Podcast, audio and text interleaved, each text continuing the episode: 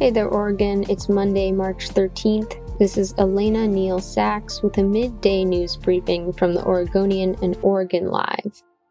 Just days before a major Texas hearing on the topic, Oregon officials argued for access to abortion pills.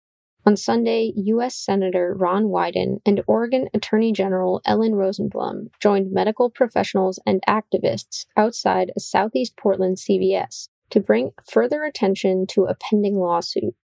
Though the suit was filed in Texas, it could compromise access to medication abortion across the U.S., including in Oregon, where abortion remains legal.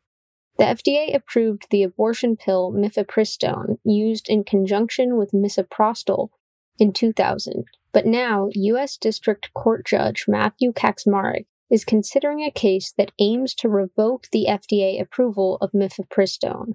Kacsmaryk could rule as early as this week. If the ruling revokes the FDA approval, Wyden has asked President Biden to ignore the ruling, saying it's not based in science. Regardless of the ruling in Texas, abortion will remain legal in Oregon. But experts say alternative routes to abortion, like surgery or increased doses of misoprostol, are less effective. The first hearing for the suit is scheduled for Wednesday. It was filed in November by anti abortion advocates. Eight years ago, two Oregon State troopers shot and killed 55 year old Robert Clinton Box in rural Josephine County now, the state will pay $1.6 million to settle a wrongful death lawsuit in the case. Oregon State Police Superintendent Casey Codding also signed a brief letter of apology to Bernadette Box, the widow of the man killed. She was on the phone with her husband at the time and heard the gunshots.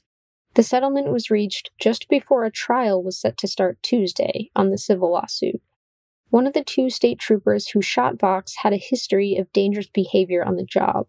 But lawyers for the Box family said in court records that state police improperly withheld those records.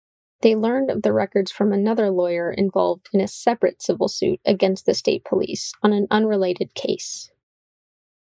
A collection of data center professionals wants to spend up to $100 million to build a data center in Cascade Locks, a deal the Port Authority hopes will rescue it from a financial jam. But their new company, Roundhouse Digital Infrastructure, is still putting together financing and seeking customers in a highly competitive market. Roundhouse wants a 25 year lease from the port for a vacant industrial building and 10 acres nearby. Port officials say the data center project represents a big opportunity for the small scenic community along the Columbia River.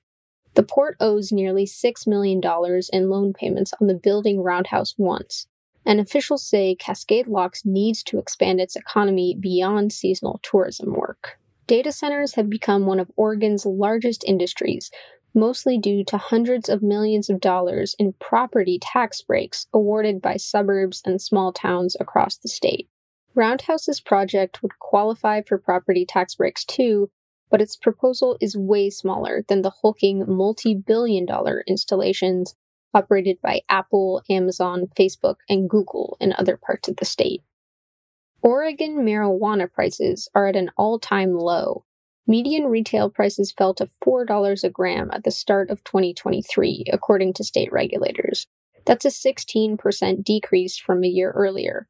The decline continues a long downward trajectory that has reduced prices by more than half in the seven years since recreational marijuana became legal in Oregon.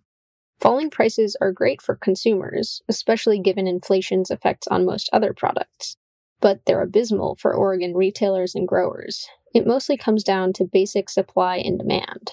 While cannabis has proven increasingly popular, the state's 4.2 million residents consume only a fraction of the marijuana grown in the state. Some major cannabis companies have left Oregon altogether, among them Curaleaf, one of the nation's largest marijuana businesses. Many growers don't see a quick fix to the problem, Thanks for listening. You can support our local journalism by subscribing to Oregon Live. Go to oregonlive.com slash pod support.